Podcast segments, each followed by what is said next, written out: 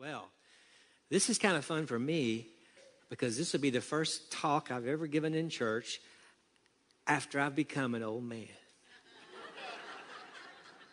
Literally. I mean, my birthday was October 1. And I'm now 65. I have a Medicare card. I flash it everywhere I go. I get this free. Do I get this? Do I get to have that? Here, I got this card. You know, I can pass it around. How awesome is this? So now I'm an old guy and I was reading Psalm 37. Chad said, Won't you speak Sunday? Just whatever God's burning in your heart. I said, Man, I'm reading Psalms right now, Psalm 37, and that's burning in my heart. So I said, Let's look at that. And here's what Psalm 37 25 says I have been young, and now I am old. that was speaking to my heart. Because I have been young, Sometimes I think I still am, but I realize I've got the card. So I guess I am old. But that's okay. I get to be old now, and that's fun because I get to lead the wonderful senior adult ministry here in our church. And we had, last week, they had a birthday party for me. They sang happy birthday. They gave me gifts and cards and a cake and 100 people and a great meal, and we had a lot of fun. So that's the age I am. Now, somebody actually sent me this too after that party. It says things that are true now that you are 65. Oh, brother, here we go. Number one, kidnappers are not very interested in you. well, before that, they would have been, I suppose, but now not. In a hostage situation, you are likely to be released first. So if I'm taken, I'll probably get to leave. Number three, no one expects you to run into a burning building. I'm too old to do that. You young guys do that. I'm, a, I'm stepping back here, I'm not running into there. Number four, things you buy now won't wear out. That means I'll be dead before my washing machine quits washing. Interesting. You can eat dinner at four o'clock. And it's usually half price, too. Next one, your joints are more accurate meteorologists than the National Weather Service. I think it's going to rain today. Your secrets are safe with your friends because they can't remember them either. So gossip all you want when you hit 65. Not for you, not a problem anymore. Your supply of brain cells is finally down to a manageable size so I can manage my brain. And lastly, you can't remember who sent you this list. So I'm throwing that away, not using that anymore. Okay. Well, now I'm going to give you a talk from Psalm 37. And here's what kind of brought this up with me.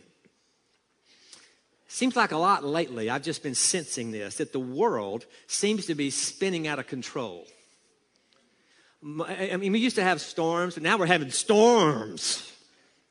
We used to have some wildfires. Now we're having wild, really big ones across the country. We used to have people getting shot in terrible ways. Now we have massacres at outdoor country concerts in Las Vegas. So you see all this evil rising in the world. You see all this natural disaster and trauma. All the pain and the suffering that people are going through right now is unbelievable. It reminded me of the theological and the philosophical question that's been asked since the beginning of time, and that is this why do bad things happen to what? Good people. And people have scratched their head and tried to answer that question and look for the answers. I have some good friends right now who are going through some terribly tough, difficult things. Some who are going through very painful divorces some who have kids that are in very, very serious trouble. And it's just literally breaking their hearts. Family members I know who have cancer, and that's been the prognosis and the diagnosis about only a few more months probably to live. So you see this kind of thing happening. And so today I want to talk about Psalm 37. What does God say about things like this? Because He is the ultimate answer to all of this, found straight from His Word. That's when we're going to look from there, not to philosophy and not to theology. What does God say exactly in His Word about this? And so I've entitled this, When the Upright Get Uptight. So, who are the upright? Well, the upright are me and you. If you claim to be a Christian, a follower of Jesus, you've accepted, received, believed in him as your Lord and Savior, the Bible calls you righteous. The Bible calls you upright. The Bible calls you a son or a daughter of the Most High God. And so that's a pretty good place to be to start with. So if you believe about who you are, something called identity, we don't ever talk about that much around here. I thought maybe I would start to. We talk about that all the time. Why? Because it is probably, other than being saved and coming to Christ, the most important thing you'll ever know and learn and, and believe. Because that will impact everything else that happens to you in life if you understand that. And if you don't understand that, you're going to be swirling around in all the mess the world's going through.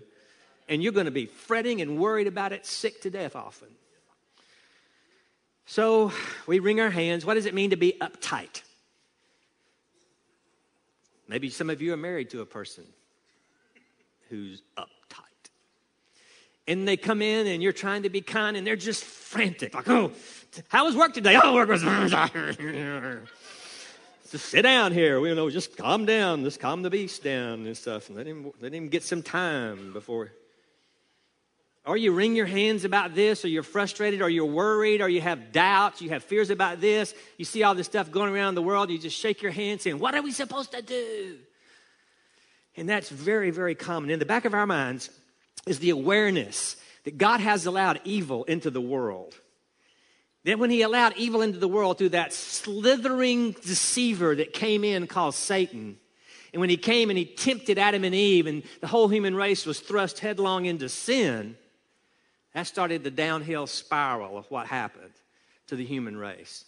Then you read more in the story of the Bible and you read about how he permitted his people to spend 400 years in Egypt in brutal slavery until God raised up Moses, the deliverer, who took them out of Egypt.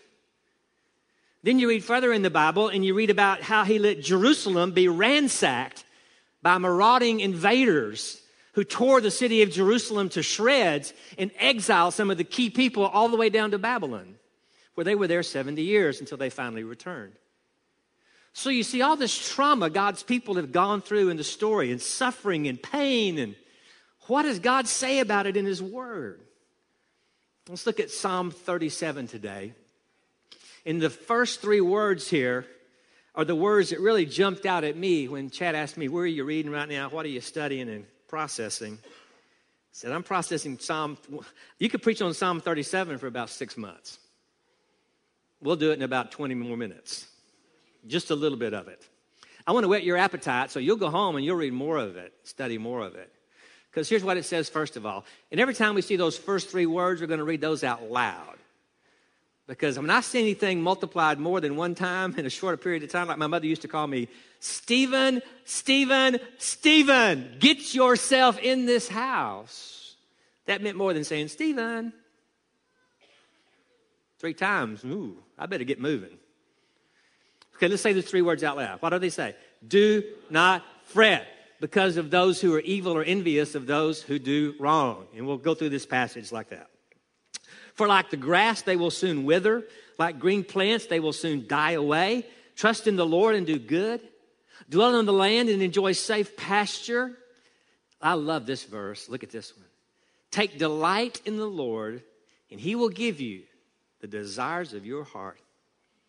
Commit your way to the Lord, trust in him, and he will do this. He will make your righteous reward shine like the dawn, your vindication like the noonday sun. Pretty good words there, but that opening part, do not fret. When you fret, that means to worry excessively, wring hands. When this is going on, that is a self inflicted wound. It's like taking a gun and shooting yourself with the gun and then wondering, why am I hurting? Because you just blew a hole for your foot, basically, yourself. That's why you're hurting. It's a self inflicted wound. It's something our brain does and it processes a situation or a circumstance and it causes us to start to feel nervous, anxious, worried, not knowing exactly how to process it. And in lots of life situations, there's really nothing as a believer that we can do when we're like that other than very simply to trust God. You either trust His timing or you don't. You either trust He allowed what is happening to you to go on for something that you don't understand, or you don't. And so you have to learn to trust His timing. It's not so much on how you act about a certain situation that happens or a circumstance, but a lot of the times with me at least, it's how I react. This goes on how do I react to what someone did to me or said to me or caused to happen to me? Do I react in a Christ like godly way or do I react in my flesh?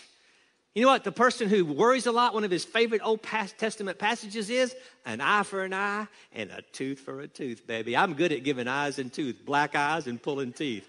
You smash my tooth, black my eye, I'm coming right back at you, baby. That's called the law. We're not under the law anymore. We're under grace. We're supposed to offer forgiveness, and we're supposed to forgive not the nice people, but our enemies.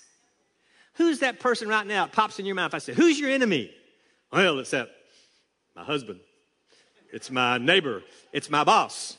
It's my kid in class. It bugs me. I don't know who, who is your enemy.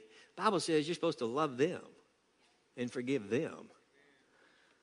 His way's a lot different than my way, isn't it? Most of us never really trust God until we absolutely have to. You know, um, look what happened to this person. Oh, well, I'll just go to the bank and take care of it. No problem. I'll just call up some of my resource, my, my, second team to come in and help me to take care of. No, no, no, no. But when you're really at the bottom of it and you got to really trust God, sometimes you that's all you got left. That's often what happens to people. Verse 4 speaks of this, and I misbelieved this for many, many years. Here's what it says Delighting yourself into the Lord, and He will give you the desires of your heart. We'll call that the two D's. Okay, here we go. Over here, I'm going to be delighting in the Lord. I used to think what that meant was doing enough stuff to make Him like me. Uh, here, here's what I would do, and I would you could check them off on the list. One would be go to church, check. Y'all are doing that. Y'all doing that today. You got up, here you are. So you're delighting in the Lord because you got up and came. Check. Read Bible. Check. How about prayer? Yeah, let's do that one. Check. Help other people. Do something. Yeah, give. Check, check, check. All right, I'm giving, I'm helping, I'm praying, I'm serving, I'm doing that. I've delighted in the Lord. Have I delighted in the Lord? Yes, I have. Okay, God's on this side. He's the desire guy over here. Now, God, I want you over here to give me what I want. Well, what do you want? Well, over here. Well, now that I've done all this stuff, I want you to give me, uh, help me win the lottery. I need a bunch of money. Help make me rich. Uh, give me a Camaro. Uh, give me a beautiful home. Give me a give me a, a, hot person to date. Give me this. Give me that. Give me, give me, give me. I've prayed all those requests in my life. Y'all never have, I know, but I've prayed all those things before. You're looking at me like a cow at a new gate, like. I've never prayed anything like that. I have, thinking I was doing enough stuff so he over here would give me the desires of my heart. That's what the Bible says. I didn't get any of those. So what's, what's up with that? Here's what's up with that. Think of it like this. This really means if you truly love and delight in him, guess what? Your desires will be his righteous desires for your life. That's what it means. So uh, trust in the Lord, delight in Him. I delight in who you are. I delight in who you are, not what you do for me. I delight in who you are, not what I can get out of it. I'm going to delight in you no matter what comes on this side over here. I'm still going to delight in you for who you are. And then he says, He will give me His godly and righteous desires. And then over here, what I'm desiring is what He wanted. And then what's going to happen is I'm going to start becoming closer to Him, glory to glory to glory to glory, until I'm one with Him. And when I'm in this perfect relationship, His desires are what I want to do. Not Him coming to my agenda and giving me what I want on this earthly way, in this earthly way. So that's kind of what I think He's teaching here. Now, in verse 7, here's what it says it says, Be still before the Lord, wait patiently for Him. Now let's read out loud. Do not fret when people succeed in their ways, when they carry out their wicked schemes. Refrain from anger and turn from wrath. Here we go. Do not fret. It leads only to evil. For those who are evil will be destroyed, but those who hope in the Lord will inherit the land. What's he talking about? He's probably talking about being still and inheriting the land, probably referring back to Moses and the children of Israel. King David, who wrote the psalm, would have had access to the law, which would have been the stories of Abraham, Isaac, Jacob, Joseph, the patriarchs, Moses, the story of the, through the Red Sea, the children of Israel forming as a nation. He would have known all that historically and biblically in the law. So as he wrote these words under the inspiration of God, he might have been referring him back. Be still before the Lord. Back in Exodus, when Moses was leaving Egypt and standing on the shore of the Red Sea, and Pharaoh's army was in pursuit of him, God spoke to him and Moses and said, Stand still and see the salvation of the Lord. I think maybe we need to still be doing that today. Let's stand still, get quiet, hear from Him until we move out. And then after that, He said, Move out. When the sea parted, they moved out and they went through on dry ground. Egyptian army behind, and the waters collapsed again, killing all of the soldiers from the Egyptian army. Now, here's an interesting thing as I was thinking about. I imagine it would have been easy for them to be fretting as they got to the edge of that massive body of water. They had left Egypt, probably over a million people or more, standing on the shore of them, hearing the rumblings and seeing way off in the distance of Pharaoh's chariots coming. They knew what it was like to be in slavery in Egypt. They thought they'll either kill us or take us back and put us in slavery again. You think they have any reason to fret? I go this way, I'm dead and drowning. I go this way, I'm a slave again. I don't know where I'm going. I got nowhere to go. And so maybe that's what he was referring back to them when he said, Don't fret. Remember our forefathers? But here's the truth they had, if they would have probably not had the faith to see the miracle if there had not been the Egyptian army in pursuit. Now, here's what that means. Sometimes when the Egyptian army is hot on your heels, it's exactly when you need to stand still, wait on the Lord, and move when He tells you to move and do what He tells you to do. It will sometimes take that Egyptian army to push you in the right direction. And that's what went on with these guys in this story. So sometimes the enemy might seem to have the upper hand. It certainly seemed to be with the Egyptians. It certainly seems to be in a lot of life situations. But here is the truth. Listen carefully. We are on the winning team. We are. If you're a believer in Christ, if you've accepted Him as Lord and Savior, you're on the winning team. You may not be on the winning team today because of what happened on the sport field this weekend. I'm not on the winning team with what happened in sports. You might be on the winning team. Your team might have won. Yay, good for you. But it only lasts for a short while. Next week, maybe I'll be on the winning team. Maybe you'll be losing next week. But sports teams come and go, and that's the way life works with sports and stuff. But there is no up and down with God. God never loses.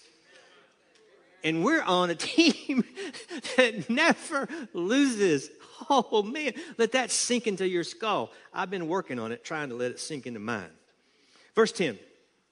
It says, A little while, I love that expression, remember it. Not a lot, not a long time. A little while, and the wicked will be no more. Though you look for them, they will not be found. But the meek will inherit. What will the meek inherit? What will we get? We get the land.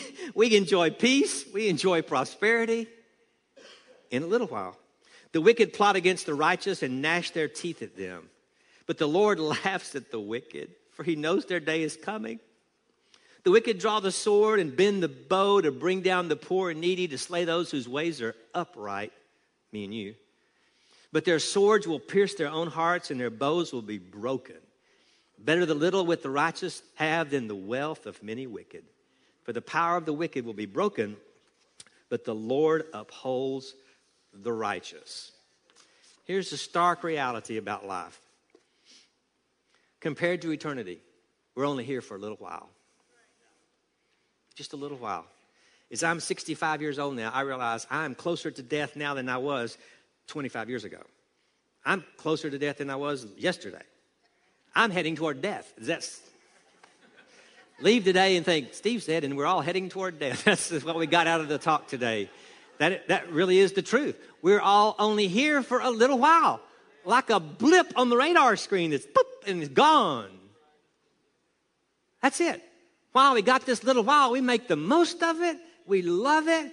We live every day God gives us. If it might be our last, as it could be the best, and that's okay because we're only here for a short period of time. And that's what he says. And as bad as you think it is now, or as bad as it might become, compared to there, it's only a little while. Okay, so don't let it overwhelm you because as bad as it can possibly be, it's still, the Bible calls, a little while. And one day you will have a home with Him forever in perfection in heaven. No more tears, no more sorrow, no more sadness, no more pain being with the face of Father God, Abba, and Jesus forever. You just think about that for a little while. Verse 11 said this The meek shall inherit the land, peace, prosperity. That's the favor of God. When you read this psalm, you see the contrast, and you can read and study it a little deeper. You will see the contrast between the wicked and the, and the righteous. And it's kind of a back and forth both way. Um, each of us has you have unique life issues that have affected me and affected you in different ways that often rise up and grab us from time to time. As I've gotten older, here's what I've learned. You often wrestle with the same issues that you have for much of your life. You tend to think they're buried and dead and gone, but all of a sudden they'll raise their ugly head and say, I'm back. Now, wait a minute. Didn't I deal with you a long time ago? It seems like I thought we told you to get on back to the pit of hell where you came from. And all of a sudden, they get out of the pit of hell and they come back and knock on my door again. And I can open the door and they're back again. Can I come in? Well, might as well. Come on back in. Live with me again. I'll fret and worry now about all this stuff, you know, just like I used to, because I open the door and let you back in the house. That's the way human beings are. That's the way Christians are. And that's a very sad thing. Here's the point don't fret. But I, I, I, I have to, don't fret about it. I'm going to give you a confession. One of our core values here is vulnerability.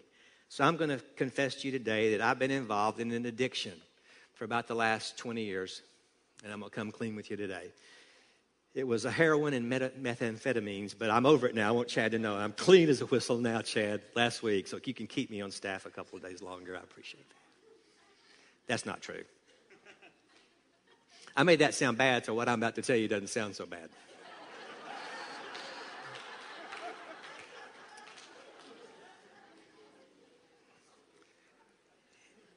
Here's what I found myself addicted to. Addictions can come in a lot of ways and forms.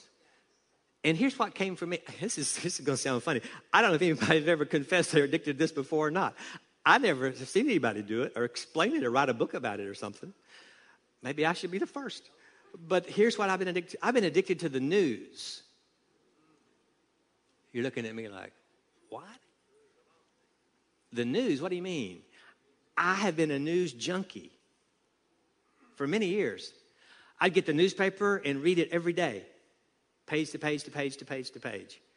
I would drive in my car and only have two stations on the presets 106.3 and 94.5. All talk radio all the time. Talk, talk, talk. I would go home and start watching cable news. And I'd watch different characters and different hosts and different shows about cable news. And this thing really accelerated me over the last presidential election all of a sudden I was all into what is Trump saying? What is Trump tweeting? What is Trump doing? What in the world is Trump doing?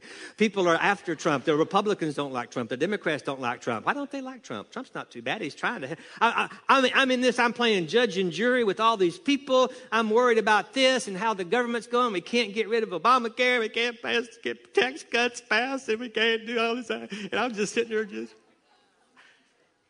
When you think of the whole total amount of news that's out there, how much you think is good versus how much you think is bad?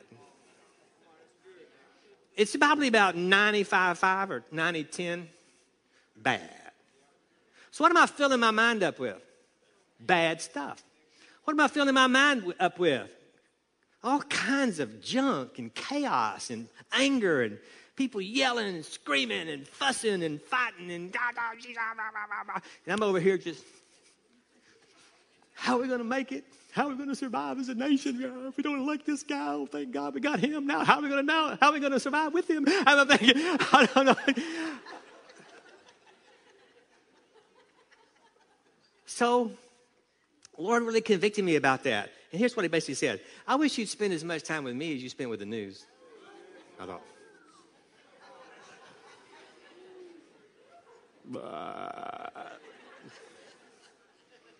that wasn't fun to hear the Lord say that.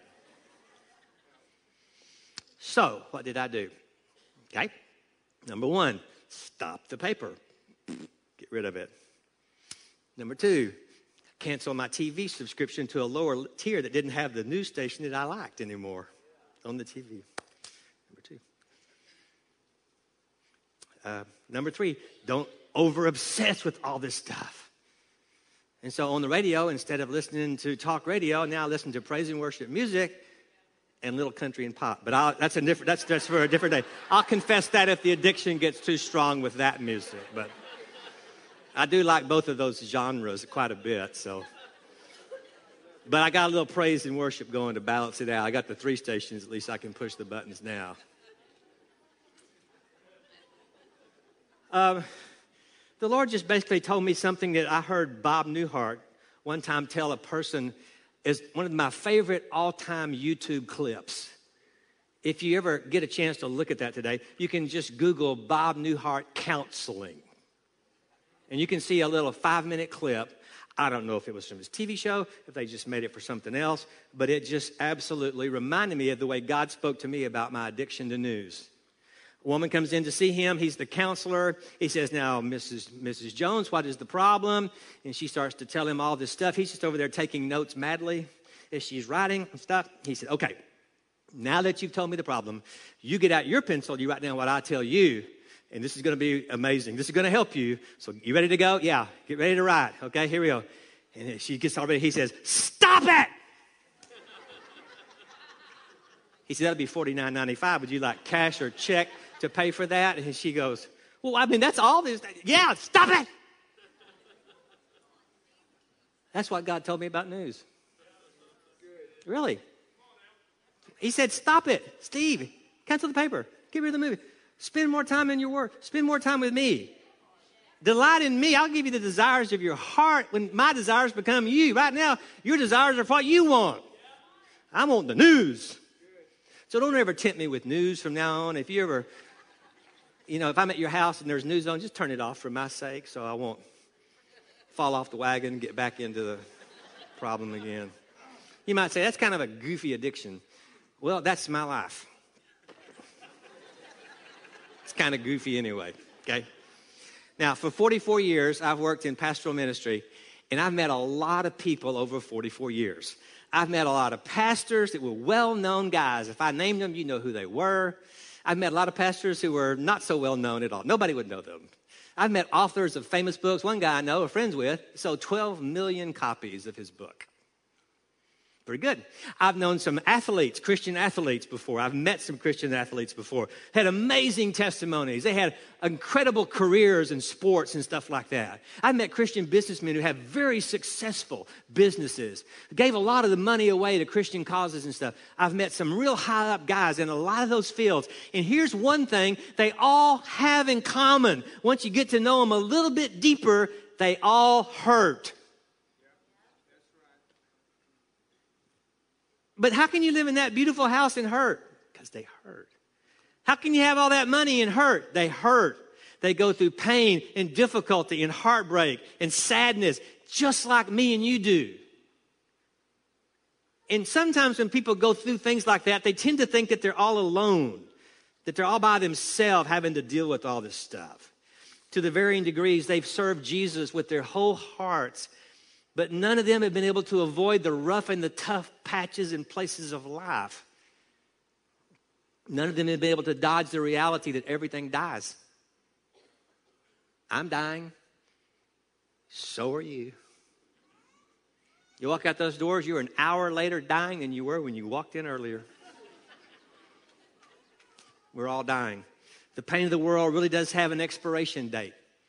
One day this world will be over, dead, and gone. The Bible says there'll be a new heaven and there'll be a new earth. That's right. It'll be, it'll be dead and everything will be all new again. So that's what's coming in the future, and that's the team we're on. We've all hit the brick wall of confusion. We've all done this before. But having to get over it and understand truly that God wants us to not fret and that we're not alone in anything that we deal with or go through, but everybody has common interests. In common, the same thing has happened to you about the various pains that have happened to your life and your family as well. We've had real tragedies and tough things happen in our family over the last few years, too. Well, let me tell you one final story here. Two weeks ago, I had the privilege to be in Colorado Springs. And uh, I was doing an event for Walk Through the Bible, an organization I've worked for for about 30 years.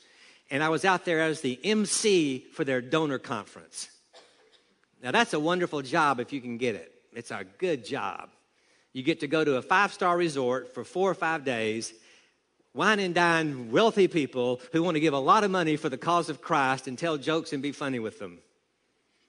That's my job while I'm there, and to be nice to people and set up the speakers and stuff. So I get to do that. But this year made it really special. I've done this for about seven years.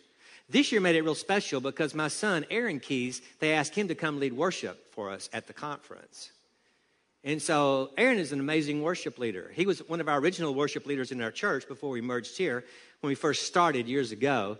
He's since gone on now and is in Atlanta, Georgia, and has a ministry called 10,000 Fathers where he trains worship leaders from all over the world.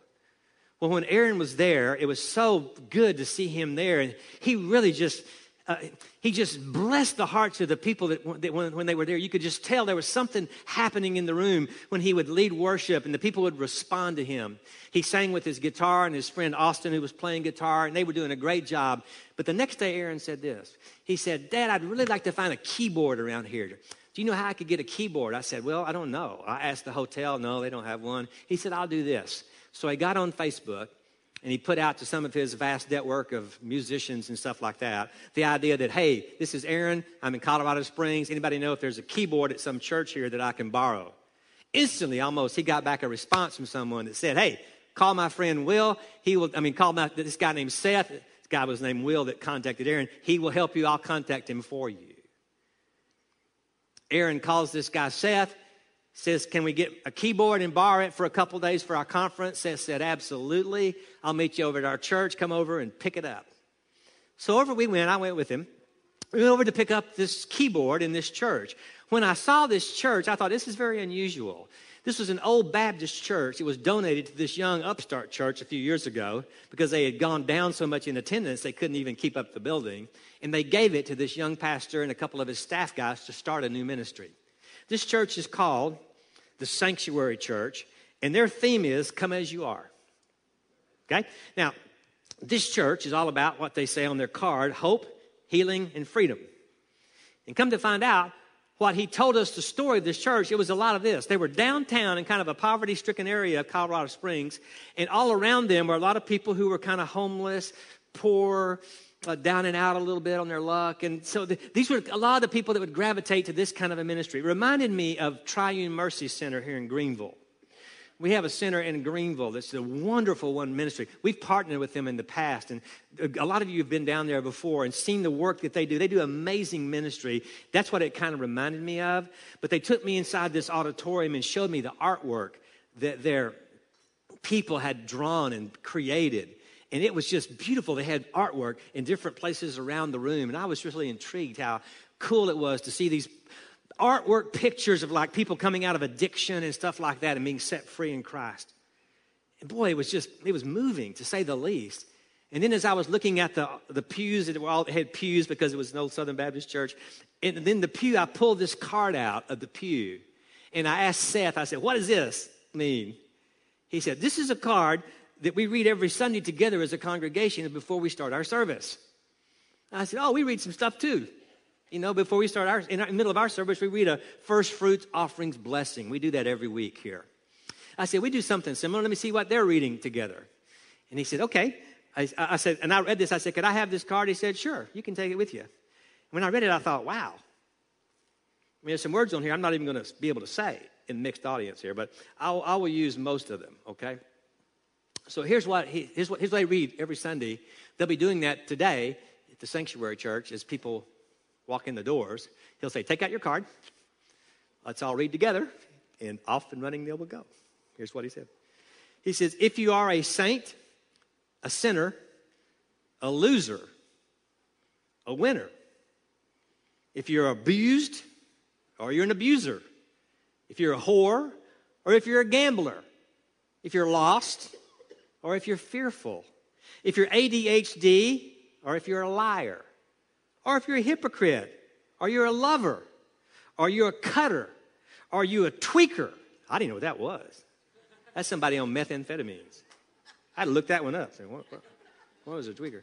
If you're an alcoholic, if you're adopted, if you're abandoned, if you're leftover, if you're divorced, if you're alone, if you're old, I would fit there.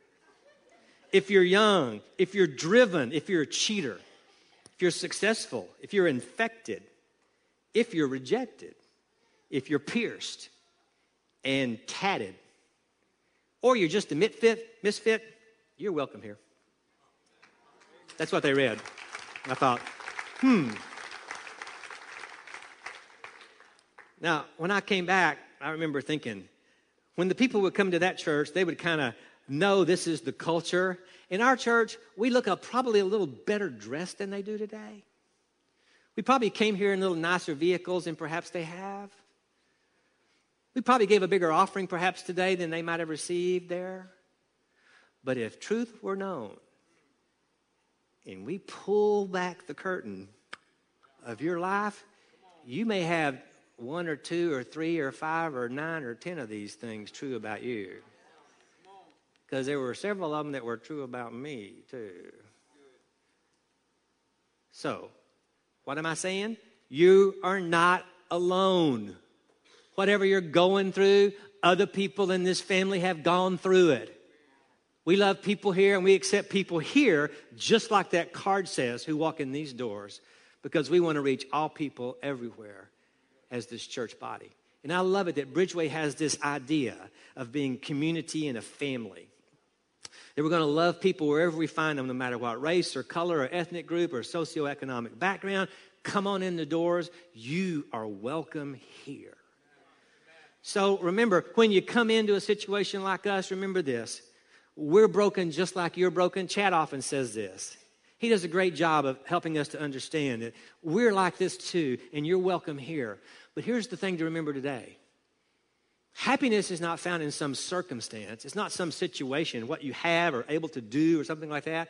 Happiness is found one way, and that is through the Father in his love, developing deep friendship with him, as Chad teaches us, and then learning to sp- spread that deep friendship with others that come across your path. That's when you find it. Let me show you this final quote.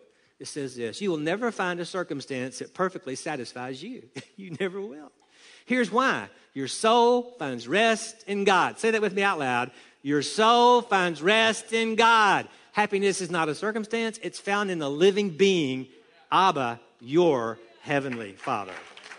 And that's the truth. Chad hammers it into our heads and into our hearts each week that we're here. I hope for some of you, like me, it's starting to take a little bit of root and to change the way I think and feel and not do this so much anymore. But to realize I don't have to fret about anything because I have Him as my Heavenly Father. And you do too.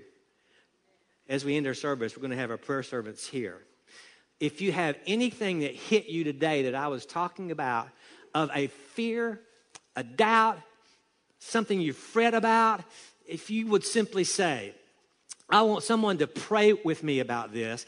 I would want you to come to the front, meet with a prayer servant, and confess that to them. You say, I'll just confess it to God. Won't He forgive me? Absolutely. But the Bible says this confess your faults one to another. Why? Because that adds some accountability with somebody else. It shows some determination by, on your part to take a step to say, I'm going to leave that that fretting right here. I'm not going to take it out these doors. And then from this day forward, I'm not going to carry it out that door. Not, it's not going to impact my life anymore. And you can choose to do that. That's a decision that you can make yourself. So I would love to have you come. Prayer servants, come on down, if you will, to the front. Stand right here. Then I'm going to pray a blessing over you as we leave. Let's all stand up.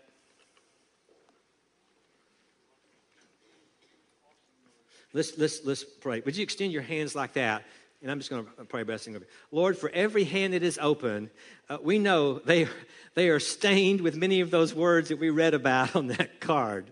But we know by your goodness and grace that you've forgiven us, you've cleansed us from this, and yet we still tend to carry things that cause us to fret. May today we come forward and let someone pray for us. Someone intercede for us on our behalf that we can leave this room today and be different than we were when we came in, just like we sang about a little earlier. So, Lord, we love you today. Thank you for what you've done in this church family. I pray that we'd always have open arms and open hearts to everybody that walks through the doors. In the name of Jesus, amen. God bless you. You're dismissed. Have a wonderful day.